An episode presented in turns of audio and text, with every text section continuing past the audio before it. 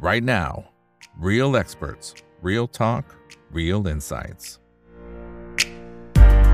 สวัสดีครับ สวัสดีเป็นเพื่อนนักทุนทุกคนนะครับ นี่คือ right now บายอีกบรรพททุกเรื่องที่นักทุนต้องรู้นะครับ และสำหรับวันนี้สิ่งที่เราต้องรู้คือทิศทางของราคาทองคำนะครับที่ในช่วงเดือน 2 เดือนที่ผ่านมาก็แทบจะเป็นขาขึ้นโดยทางเดียวเลยนะครับ อาจจะมีย่อลงมาบ้างเล็กน้อยแต่สุดท้ายก็ดึงกลับขึ้นมาได้นะครับ และตอนนี้ถ้าวินาทีปัจจุบันนะครับอยู่ที่ประมาณสัก 1,888เหรียญ30 เซนนะครับในระหว่างที่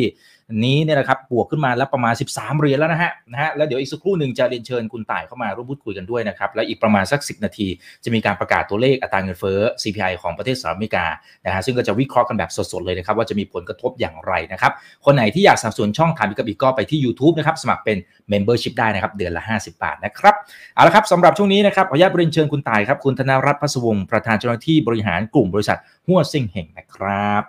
สวัสดีครับ สวัสดีครับคุณต่ายครับ สวัสดีครับคุณอีกครับ สวัสดีท่านผู้ชมครับ ครับมาคุยกับคุณต่ายที่ไรทองมักจะขึ้นนะครับ แล้ววันนี้ก็ขึ้นมาละ 13 เหรียญนะครับเดี๋ยวอีก 10 นาทีเดี๋ยวมาวิเคราะห์กันแบบเรียลไทม์นะว่าเงินเฟ้อออกมาแล้วจะเป็นอย่างไรนะครับ แต่ที่แน่ๆครับคุณต่ายดูเหมือนรอบล่าสุดที่เราคุยกันมาจนถึงตอนนี้เนี่ยนะครับบวกรวดเดียวนะครับจาก 1626แถวๆนั้นนะครับโซนนั้นนะฮะขึ้นมาเป็น 1,888 เหรียญคือขึ้นมา 160 เหรียญนะครับคุณต่าย อันนี้มันมันถือว่ารับรู้ประเด็นข่าวทั้งเรื่องเงินเฟ้อนะฮะว่ามันพีคเรื่องของอัตราดอกเบี้ยว่าจะขึ้นช้าลงมันมันรับรู้ไปหมดแล้วหรือยังครับ ขึ้นมารวดเดียวขนาดนี้ครับอย่างอย่างที่เราเคยคุยกันมาทั้งปีนะครับ ว่าปีที่ผ่านมาถูกกดดันมากจากเรื่องของเงินเฟ้อที่สูงนะครับ แล้วก็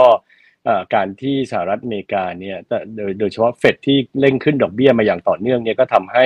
เงินดอลลาร์แข็งค่านะครับ ก็ส่งผลให้ทางลบกับราคาทองมาตลอดทั้งปี จนกระทั่งมาช่วงปลายปีครับก็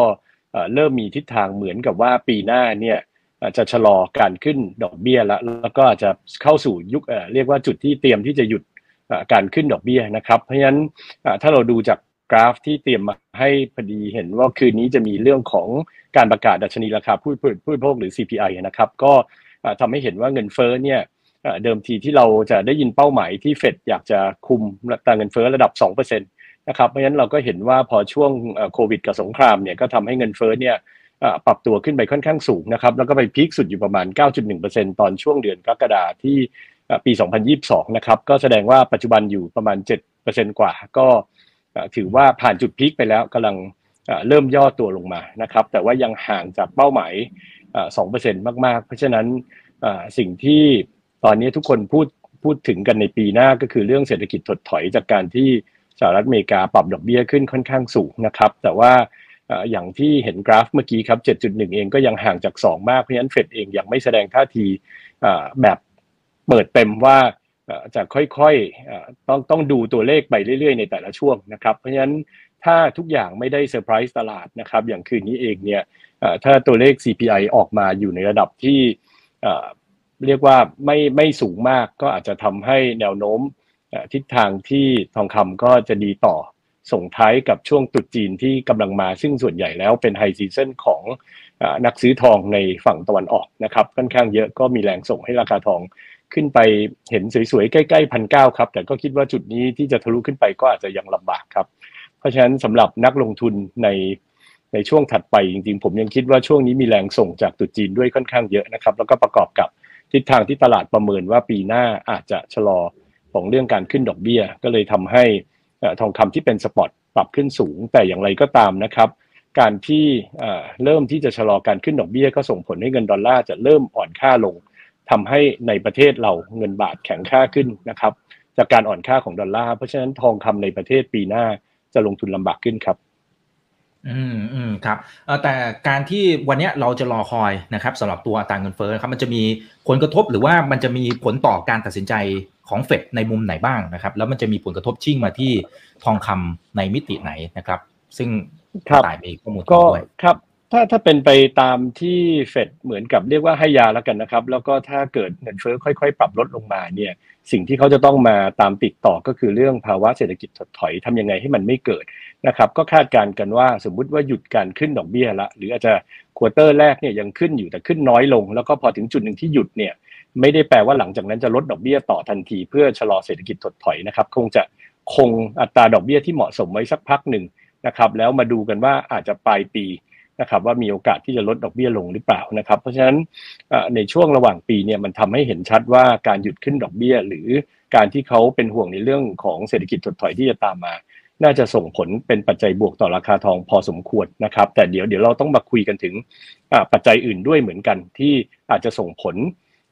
เรียกว่าอันนี้ภาพใหญ่เห็นว่าเป็นภาพดีกว่าปีที่แล้วแล้วว่าไม่ใช่ดอกเบี้ยขาขึ้นเพราะฉะนั้นทอง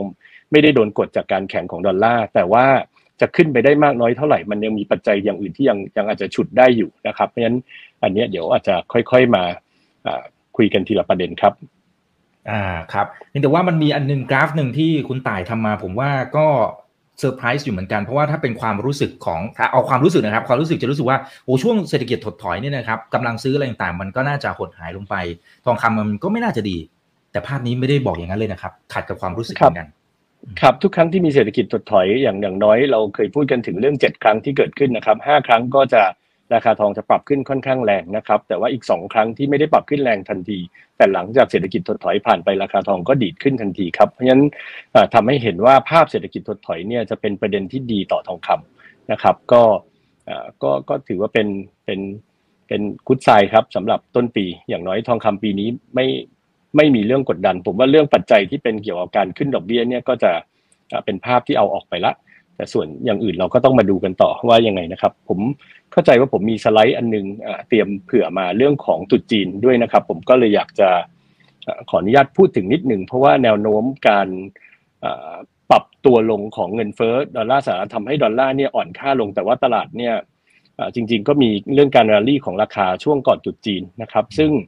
ถ้าดูจากสถิติเนี่ย บล็อกแรกทางซ้ายสุดนะครับ จะเป็นราคา 50 วันก่อนหน้านะครับ แล้วพอมาถึงวันตุดจีนเนี่ยโดยเฉลี่ยเราจะเห็นว่า 7 ปีที่ผ่านมาราคาทองปรับขึ้นประมาณ 4.5%นะครับแล้วก็หลังจากตุดจีนไป 50 วัน ราคาทองก็ก็จะค่อยๆเรียกว่าปรับตัวลดลงนะครับ เพราะฉะนั้นรอบที่แล้วมาคุยกับคุณอีกรู้สึกราคาทองจริงก็จริงๆต้นเดือนธันวาผมผมคิดว่าเป็นคอลัมน์หนังสือพิมพ์ที่ผมเคย ลงให้เขาประจำก็จะมีตอนนั้นก็ราคาอยู่ประมาณ 1,800 เหรียญซึ่งถ้าถ้าพูดถึงปัจจุบันก็ขึ้นมาประมาณ 5%ละเพราะฉะนั้นผมคิดว่ามันอยู่ในช่วงที่เริ่มเข้าใกล้ถึงจุดจีนนะฮะก็สัปดาห์สุดท้ายละปีนี้จุดจีนมาเร็วนะครับ เพราะฉะนั้นนักลงทุนที่ลงทุนเองจริงอาจจะต้องเริ่มแตะเบรก แล้วก็ประกอบกับช่วงนี้ค่าเงินบาทค่อนข้างแข็งค่านะครับ จากทั้งในเรื่องของฟันฟลูที่เข้ามาในตลาดหุ้นในบอลแล้วก็ เรื่องของการเปิดประเทศทำให้เงินบาทอาจจะแข็งค่าขึ้นเพราะฉะนั้นส่วนเป็นสปอตที่ขึ้นมา เยอะพอสมควรถ้ามีเรียกว่าแรงย่อตัวหลังจากตุดจีนไปเนี่ยก็อาจจะทำให้นักลงทุน อาจจะต้องเริ่มมองจุดว่าเป็นจุดที่ขายมากกว่าจุดที่จะเข้าตอนนี้นะครับเพราะฉะนั้นสำหรับนักลงทุนที่ซื้อมาก่อนหน้าผมคิดว่าช่วงนี้อาจจะเป็นช่วงที่เล็งจังหวะเพื่อจะทำขายครับ อืมครับแต่ว่านักวิเคราะห์หมายหมายถึงว่าถ้าเป็นในระดับโลกหลาย ๆ เจ้านะครับอ่าแซกซอนนะครับอ่าหลาย ๆ เจ้าเนี่ยเขามองทองคำไปรอบนี้ฮะสามพันเหรียญบ้างอีกเจ้าหนึ่งบอกสี่พันเหรียญนะครับคุณตายนะคือคือมักจะมีเป้าแบบเวอร์มาเสมอเสมอเหมือนกันนะครับครับก็ก็เป็นเป้าตามตามการวิจัยของเขาจากหลาย ๆ ประเด็นประกอบกันในแต่ละช่วงนะครับ แต่ว่าระหว่างที่สถานการณ์ปรับไปในแต่ละช่วง ผมคิดว่าเราก็ เขาก็จะออกมุมมองใหม่ ๆ ออกมาครับ เพราะฉะนั้นอันนั้นเองเนี่ยผมผมคิดว่าไม่น่าจะถึงนะครับ แล้วก็ถ้าดูจาก cycle ของทองปีนี้จริง ๆ เราให้กรอบประมาณพันเจ็ดถึงพันเก้าซึ่งนี่พันแปดร้อยแปดสิบแปดระหว่างที่เราคุยกัน จริงมันก็ใกล้ peak มากแล้ว แล้วจริง ๆ ส่วนใหญ่ราคาทองก็ peak เฉพาะใน quarter หนึ่งซะส่วนใหญ่ด้วยนะครับในในแต่ละปีนะครับหนึ่งกับสี่จะเป็น quarter ที่ราคาทองแรลลี่ขึ้นพอสมควรเพราะ ก็มีเรื่องของแรงซื้อจาก demand จากตรุษจีนค่อนข้างเยอะด้วยแล้วก็เยอะขึ้นในแต่ละปีนะครับเพราะฉะนั้นอันนี้เองเนี่ยผมคิดว่าถ้าตอนนี้ทองขึ้นมาเกือบห้าเปอร์เซ็นแล้วจากต้นเดือนธันวาเนี่ยผมคิดว่าช่องว่างในการแทบทำกำไรแทบแทบจะไม่เหลือ แล้วก็ยังมีความเสี่ยงเรื่องค่าเงินบาทที่ยังแข็งค่าไม่หยุดอีกเนี่ยก็ก็คิดว่าวันนี้อาจจะไม่ใช่เวลาของการเข้าซื้อเพื่อหวังจะทะลุพันเก้าร้อยเหรียญแต่ว่าเป็นจังหวะของคนที่มีทองอยู่แบ่งขายทำกำไรออกมาบ้างครับ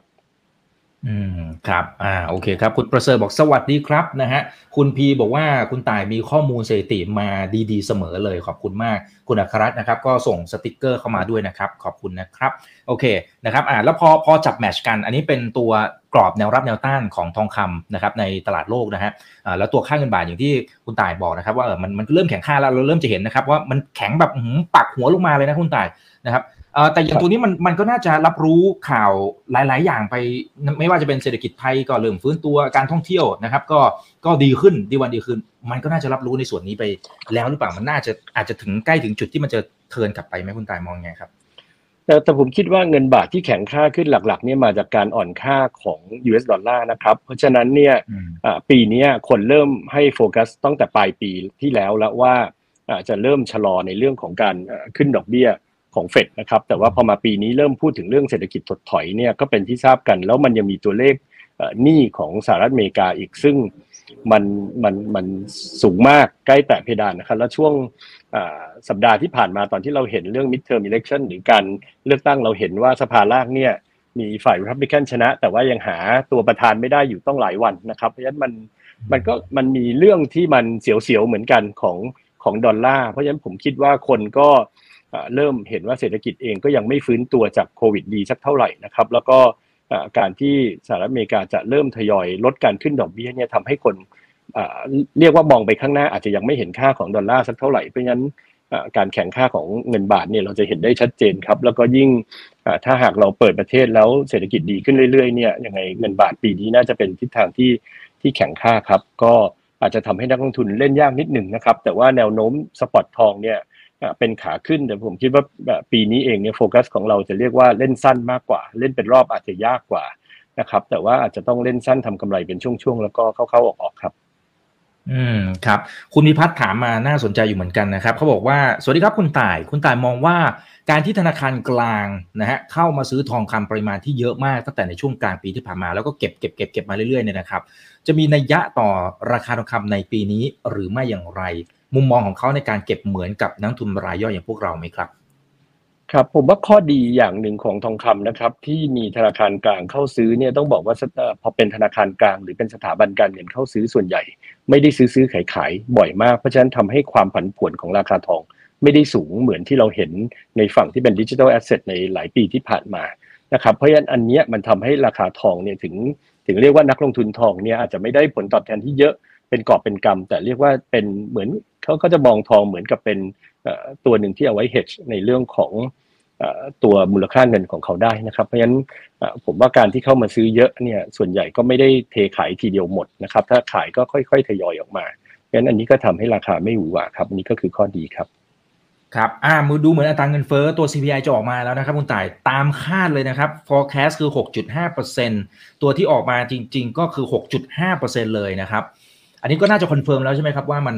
ว่ามัน peak อันนี้เป็น sure แล้วเป็นผลดีครับ จริง ๆ ถ้าวันนี้ไปดูบทวิเคราะห์ของฮั่วเซ่งเฮงที่เป็นรายวันวันนี้เราเรามีระบุตัวเลขอันนี้ไว้ว่าถ้าออกมา 6.5%หรือต่ำกว่า คิดว่าจะเป็นผลดีต่อราคาทองครับ เพราะว่า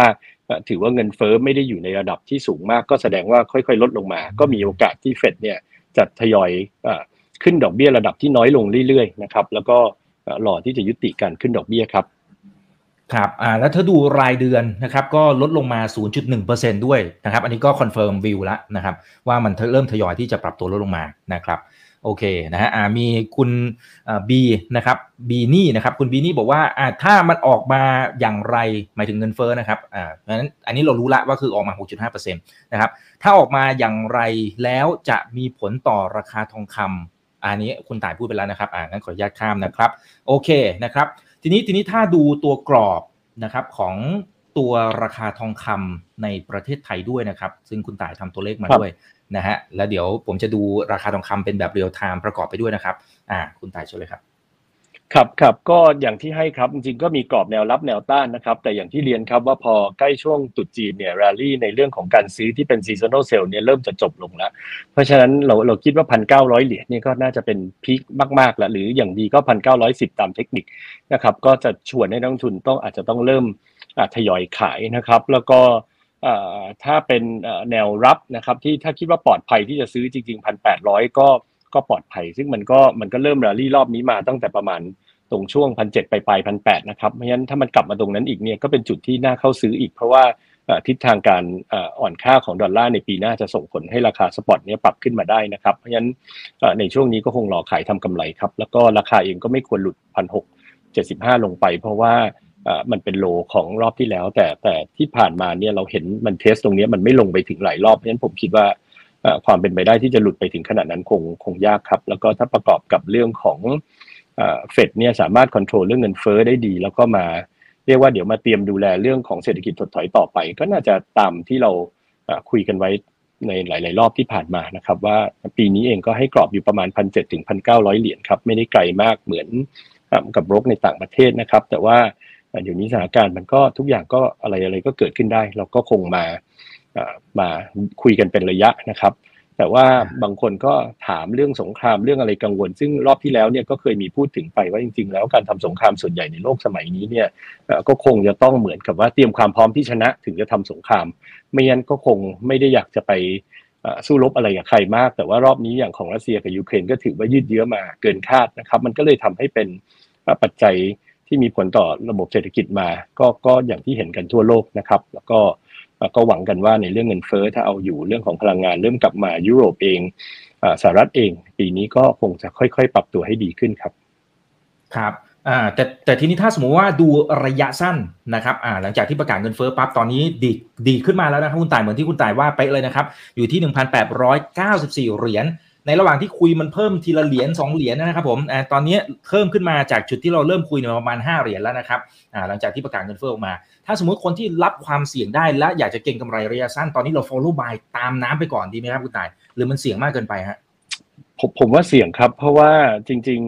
ๆมันมันมันขึ้นมาสูงพอสมควรแล้วครับ เพราะว่าในช่วงเดือนธันวาที่ผ่านมาเนี่ยคนก็รอเรื่อง CPI เรื่องของ เฟดเองที่จะประกาศในเรื่องของดอกเบี้ย แต่ถ้าดูจาก CPI แบบนี้เรื่องการประกาศขึ้นดอกเบี้ยก็คงจะเป็นไปตามโผอยู่ดีว่าจะค่อยๆ ทยอยลดนะครับ เพราะฉะนั้นผมคิดว่าต้องจริง ๆ คุณอีกต้องต้องอาจจะต้องแจ้งค่าเงินตอนนี้ให้ท่านผู้ฟังฟังด้วยว่าระหว่างที่สปอร์ตขึ้นจริง ๆ ค่าเงินก็ควรคงจะแข็งขึ้นไปด้วยนะครับใช่ครับ ครับเพราะฉะนั้นจากเดือนตุลาคมครับ อืมครับเชิญครับสามสามสิบสามเท่าไหร่ครับ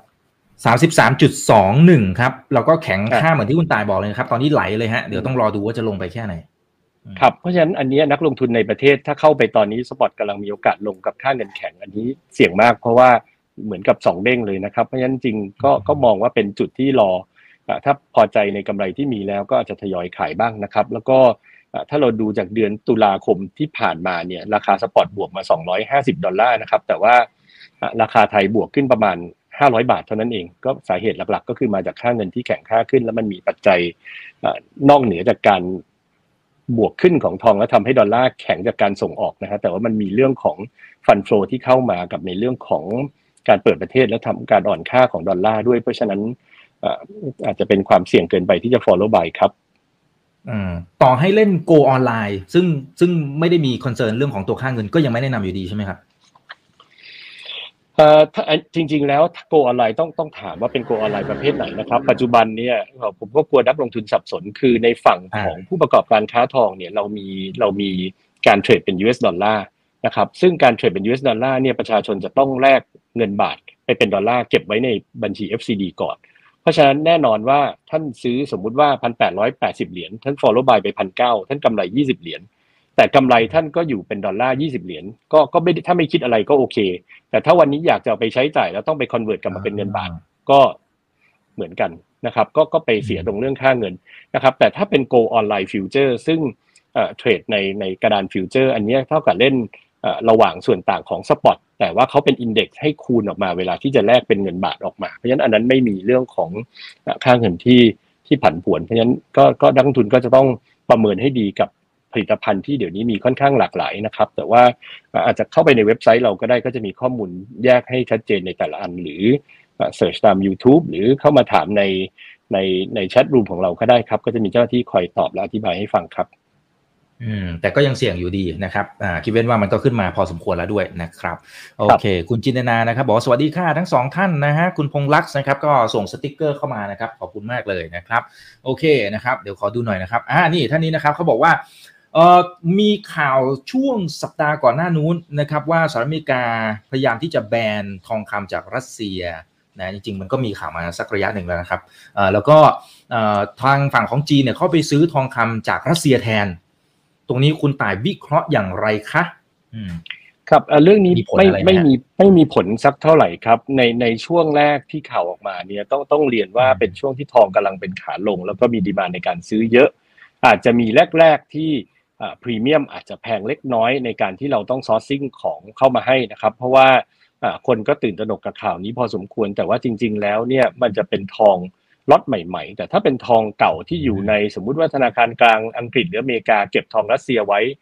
แต่เป็นล็อตก่อนหน้าที่ออกประกาศเนี่ยก็ยังซื้อขายได้ปกติไม่ได้มีอะไรที่แบบ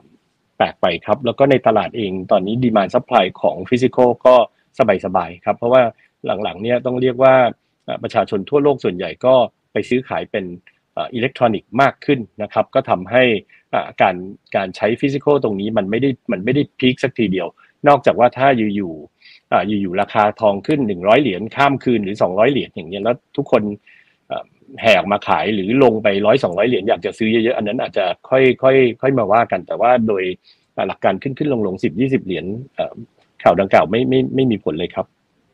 อืมครับโอเคนะครับอ่าแล้วก็ต่อเนื่องจริงๆ เมื่อกี้คุณต่ายมีพูดไปบางส่วนแล้วนะครับท่านนี้บอกว่าสังเกตว่าทางฝั่งของจีนเนี่ยเก็บทองคำแบบหนักมากจริง ๆนะครับอ่าซึ่งจริงก็ก็รวมถึงธนาคารกลางหลายๆแห่งด้วยนะครับ ที่เก็บตั้งแต่ในช่วงปีที่ผ่านมา ผมเชื่อว่าไตรมาสที่ 3 น่าจะสูงที่สุดในรอบ 50 กว่าปีเลยนะคุณตายนะครับอ่าท่านนี้ก็เลยบอกว่าธนาคารกลางเขากลัวอะไรอยู่หรือเปล่าครับ ผมผมคิดว่าถ้าเป็นเชิงจีนกับรัสเซียเนี่ยผมผมคิดว่าทุกคนเห็นบทเรียนที่รัสเซียได้รับจากทางชาติตะวันตกกับนาโต้นะครับ ว่าเวลาที่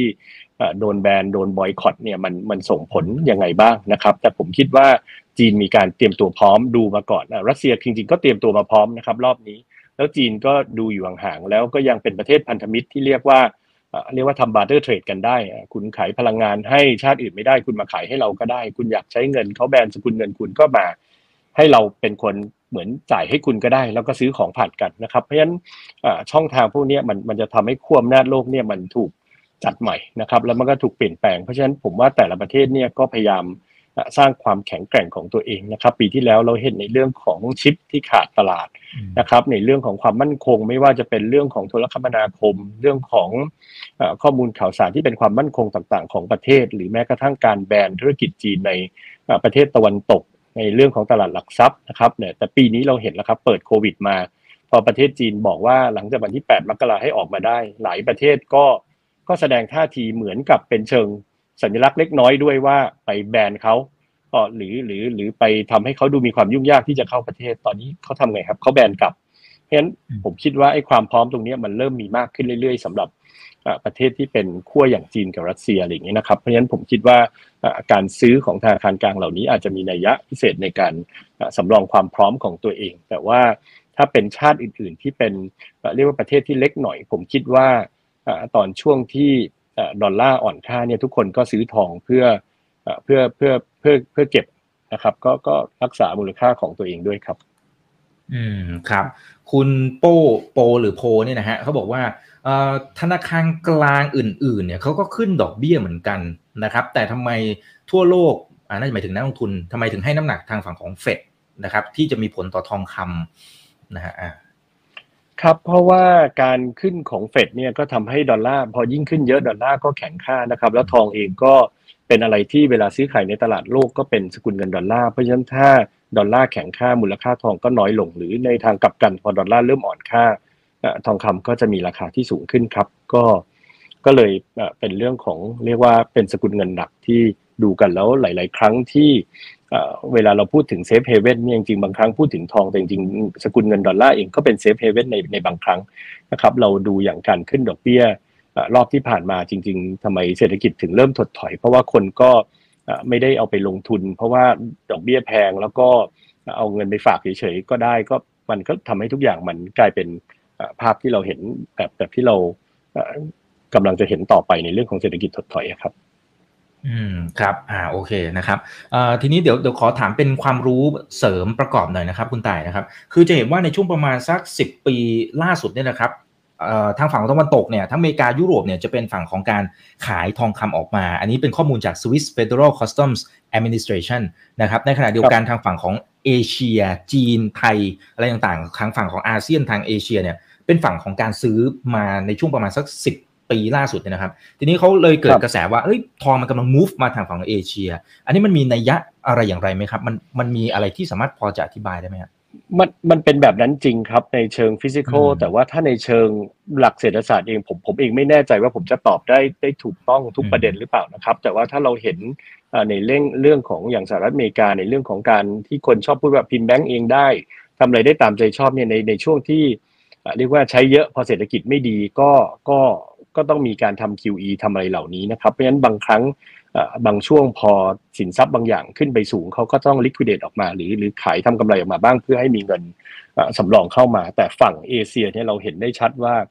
จริงแล้วเป็นเป็นโดยเฉพาะในเอเชียตะวันออกเฉียงใต้เนี่ยเราเหมือนเป็นประเทศที่ค่อยๆ เพิ่งเริ่มพัฒนาขึ้นมานะครับ แล้วเราก็เริ่มเป็นเหมือนประเทศที่มีทุนสำรองที่ค่อยๆ เก็บให้เยอะขึ้นเพื่อให้ เรียกว่าทานต่อความหวั่นไหวของประเทศใหญ่ ๆ ได้นะครับ แล้วก็การค้าแบบการพึ่งพาตัวเองมากขึ้น การเก็บออม ผมคิดว่ามันน่าจะเป็นภาพแบบนี้ในในความรู้สึกของผมนะครับ แต่ว่าตัวเลขที่เป็นฟิสิกอลมันโชว์แบบนั้นจริงครับ ว่าทุกครั้งทุกปีที่เราไปประชุมในเรื่องของสภาทองโลกเนี่ยเราก็จะพูดถึงเรื่องการที่ทองเนี่ย move มาทางฝั่งตะวันออกเยอะ เราตอนนี้Shanghai Gold Exchange หรือว่าตลาดทองเซี่ยงไฮ้หรือว่า สิงคโปร์เองก็จัดตั้ง SBMA นะครับหรือเรียกว่า Singapore Bullion Market Association เพื่อล้อ LBMA ซึ่งเป็น London Bullion Market Association ก็มีผู้เข้าร่วมเยอะขึ้นเรื่อยๆ ในทุกๆ ปี เพราะฉะนั้นมันก็เป็นภาพที่เห็นว่าเศรษฐกิจที่กำลังเติบโตในฝั่งนี้กับความมั่งคั่งที่กำลังมีขึ้นจากประเทศที่กำลังเร่งพัฒนาขึ้นมา ก็ส่งผลให้เห็นว่าความยิ่งใหญ่ของเอเชียนะครับ ถ้าจีนเนี่ยจับกับพันธมิตรในในอาเซียนเอง แล้วทำการค้าระหว่างกัน มันก็คงจะเป็นเหมือนสมัยที่ยุโรป เริ่มจัดตั้ง EU ตอนแรก ๆ แล้วก็ทำการค้าระหว่างกันครับอืมครับอ่าทักทาย 900 ท่านนะครับ ยังไงฝากกดไลค์กดแชร์ทุกช่องทางด้วยนะครับ Facebook YouTube Twitter Clubhouse นะครับ TikTok ด้วยนะนะครับ อาจจะเป็นคำถามสุดท้ายแล้วกันนะครับคุณต่ายครับมองอย่างไรคะถ้าสมมติว่าเงินเฟอ้อตรงนี้มันอาจจะชะลอลงมาชั่วคราว แล้วอย่างที่คุณต่ายบอกว่าทาร์เก็ตของเขา 2%มันยังห่างเยอะ นั่นแปลว่าจริง ๆ แล้วทองคำมีโอกาสปรับฐานหนักๆรอบสองรอบ แล้วค่อยเข้าไปเก็บอย่างนี้เป็นกลยุทธ์ที่ถูกต้องไหมคะครับคือผมผมยังมองภาพใหญ่ว่าเฟดน่าจะค่อยๆ จัดการปัญหาได้นะครับ ภาพใหญ่ก่อนก็คือมองว่าเงินเฟ้อน่าจะค่อยๆ ลดลงมา ไม่ว่าจะใช้เครื่องมือหรือกลไกแบบไหนนะครับ สิ่งที่จะตามมากับเรื่องเศรษฐกิจถดถอย คิดว่าน่าจะเห็นจริงเพียงแต่ว่าถ้าเกิดมันเซอร์ไพรส์ตลาดจริง ๆ หรือมันมีเหตุการณ์อย่างอื่นที่เราคาดคิดไม่ถึงส่งผลให้เงินเฟ้อเนี่ยเหมือนเรียกว่า ชูดกลับขึ้นฟ้าอีกเนี่ยผมคิดว่าเฟดก็แค่ต้องกลับลำแล้วก็ออกมาตรการขึ้นดอกเบี้ยต่อ ซึ่งอันนี้มันก็คงจะทำให้เดือดร้อนกันไปทั่วนะครับเพราะฉะนั้นในในมุมตอนนี้ก็ก็เลยยังคิดว่าน่าจะค่อยๆกลับมาสู่ที่เดิมนะครับ แล้วก็แน่นอนว่าถึงแม้ว่าปีนี้ดอลลาร์อ่อนค่าแล้วทองเป็นเป็นภาพที่ขึ้นเนี่ยแต่มันจะมีปัจจัยอย่างอื่นที่ที่ทำให้มันขึ้นขึ้นลงลงได้ทั้งปีแล้วครับ มันคงไม่ได้ขึ้นแบบ ตั้งแต่ต้นปีไปจนถึงปลายปีนะครับ จริงๆเราเองยังมีอีกด้านหนึ่งคือด้านยุโรป ซึ่งยุโรปเองเนี่ยเราก็ทราบมาว่าผลที่เขาแบบเจ็บเนื้อเจ็บตัวมากจากเรื่องที่ไปไปแซงชั่นรัสเซียเนี่ยเราไม่ได้พลังงานเนี่ยหน้าหนาวที่ผ่านมาค่าพลังงานเพิ่มขึ้นเงินเฟ้อสูงขึ้นเนี่ยจริง ๆ แล้วเขาสงครามจบเขายังต้องแก้ไขปัญหาเศรษฐกิจนะครับ เพราะฉะนั้นถ้าเกิดยุโรปเนี่ยอ่อนแรงลงจริง ๆ ยูโรอ่อนค่าดอลลาร์ก็แข็งแล้วมันก็มีปัจจัยที่ ระหว่างที่ดอลลาร์อ่อนมันก็มีปัจจัยที่ทำให้ดอลลาร์แข็งได้ครับ เพราะฉะนั้นในโลกเรามันก็เลยเหมือนกับทุกอย่างก็เดี๋ยวทางนี้ลงทางนี้ขึ้นทางนี้ขึ้นทางนี้ลงก็เป็นช่วงๆไปเพราะฉะนั้นผมก็คิดว่ายังมีโอกาสที่ถ้าทองลงอย่างที่เรียนอยู่ในกรอบประมาณพันแปดร้อยเหรียญหรือต่ำกว่าพันแปดร้อยด้วยซ้ำก็ก็ถ้าลงมาถึงก็น่าซื้อครับ อืมครับ ขอคำถามสุดท้ายนะครับ แล้วจะรบกวนให้คุณต่ายฝากทิ้งท้ายไปเลยนะครับ คุณเดถามน่าสนใจบอกว่าถ้าดอกเบี้ยลงเนี่ย นักทุนมีโอกาสที่จะหันไปลงทุนในสินทรัพย์เสี่ยงเพิ่มมากขึ้น ตัวนี้มันคืออีกหนึ่งตัวแปรที่จะมีผลต่อราคาทองคำหรือเปล่าคะครับก็ราคาทองผมผมคิดว่าส่วนหนึ่งคือ demand supply เป็นหลักก็ก็ก็มีมีส่วนเยอะนะครับ แต่ว่าดอกเบี้ยเนี่ยถ้าเป็นขาลงเนี่ยครับผมคิดว่าการอ่อนค่าของดอลลาร์จะเป็นปัจจัยหลักที่คนให้ความสำคัญก่อน ซึ่งอันนั้นเนี่ยมันทำให้ทองขึ้นโดยปริยายนะครับ แต่ว่าเรื่องของ ดอกเบี้ยที่ปรับลงเนี่ยจริง ๆ แล้วก็ต้องก็ต้องไปมองปัจจัยอื่นที่ที่ภาพเศรษฐกิจโดยรวมมันเป็นยังไงด้วยก่อน เพราะว่าอย่างการที่เศรษฐกิจถดถอยตามมาเนี่ยเราเองก็ยังไม่รู้ว่าการจับจ่ายแต่ละประเทศเป็นไง แต่แต่ผมเชื่อว่าตัวเลขจะโชว์ว่าดีดกลับขึ้นมาดี เพราะว่าที่ผ่านมาเนี่ยมันย่อมาหลายปีติดกันนะครับ เพราะฉะนั้นอันนี้เองผมก็ยังยังยังคิดว่าทองคำน่าจะเป็นปีที่ที่ดีเพียงแต่ว่าในประเทศเราจะลงทุนลำบากนิดหนึ่งเพราะ ค่าเงินบาทจะเริ่มแข็งค่าขึ้นอย่างมีนัยยะสำคัญ แล้วจะไม่กลับไปอ่อนเหมือนปีที่ผ่านมานะครับเพราะฉะนั้นผมก็ก็ต้องเตือนนักลงทุนว่าต้องดู2 อย่างประกอบทั้งค่าเงิน แล้วก็เรื่องของ spot ครับ อืมครับอ่าเอาแล้วครับ ก็ขอบคุณคุณต่ายด้วยนะครับ ที่สละเวลาเข้ามาร่วมพูดคุยให้ความรู้ดีๆกับพวกเราด้วยนะครับ นี่มี 2 ท่านนะครับ ก็บอกว่าชอบเวลาที่คุณต่ายมารายการของคุณอีกนะครับ ให้ความรู้ที่ดีนะแล้วก็จะมีตัวเลข support และทุกอย่างเป็นเหตุเป็นผลเสมอนะครับนี่ท่านนี้บอกว่าขอคุณต่ายมาทีไรทองคำขึ้นทุกทีเลย อันนี้เป็นข้อสังเกตเดียวกันนะครับ โอเค ขอบคุณครับคุณต่ายครับ ไว้รอบหน้าขออนุญาตเป็นเชิญเข้ามาร่วมพูดคุยกันใหม่นะครับนะนี่คือไรนาวใบอิบัตพศ ทุกเรื่องที่นักทุนต้องรู้นะครับ วันนี้สวัสดีครับ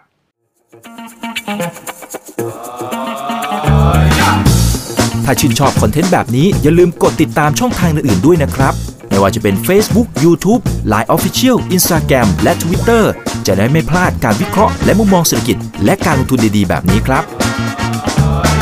อย่าลืมนะครับว่าเริ่มต้นวันนี้ดีที่สุด ขอให้ทุกท่านโชคดี และมีอิสรภาพในการใช้ชีวิต ผม อีกบรรพธนาเพิ่มสุขครับ